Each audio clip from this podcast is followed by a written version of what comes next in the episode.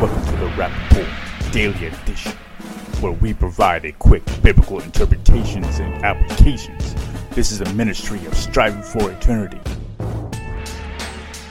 One challenge we often see is that Adam and Eve were supposedly promised to die immediately after eating of the fruit of the knowledge of good and evil. We see this in Genesis 2:17. It says, "Of the tree of the knowledge of good and evil you shall not eat, for in the day you eat of it you shall surely die." And so people say, well, we have evidence that Adam and Eve ate of that fruit and they didn't die immediately. However, we have an issue of which death. That's correct. We often think of physical death. And God often thinks of spiritual death. So did Adam and Eve die spiritually immediately? The moment Adam ate of that fruit, yes, he did.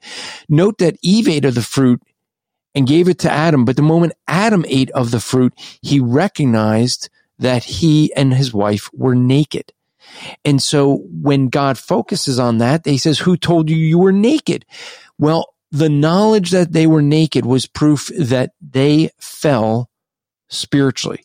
They died spiritually. Now, yes, the death process began physically, but what did it mean when God said you will surely die? He was speaking in a spiritual nature that they would be spiritually dead. That's the state that we're born in. And so he did die immediately spiritually. The physical process of death began and eternal death is something awaiting those who refuse to accept Christ. This podcast is part of the Striving for Eternity ministry. For more content or to request a speaker or seminar to your church, go to strivingforeternity.org.